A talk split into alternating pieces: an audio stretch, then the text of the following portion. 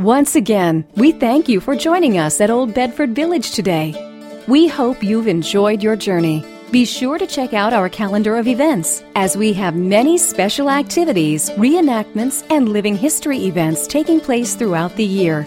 To keep up with the most up to date news and information about Old Bedford Village, be sure to bookmark our website at oldbedfordvillage.com, like us on Facebook, follow us on Twitter, Instagram, and Pinterest.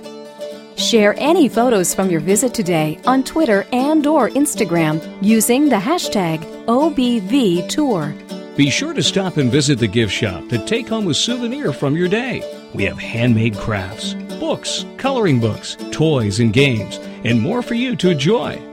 Thank you again for spending your time with us today at Old Bedford Village. We hope you've had a pleasant day and that you'll come back and see us again.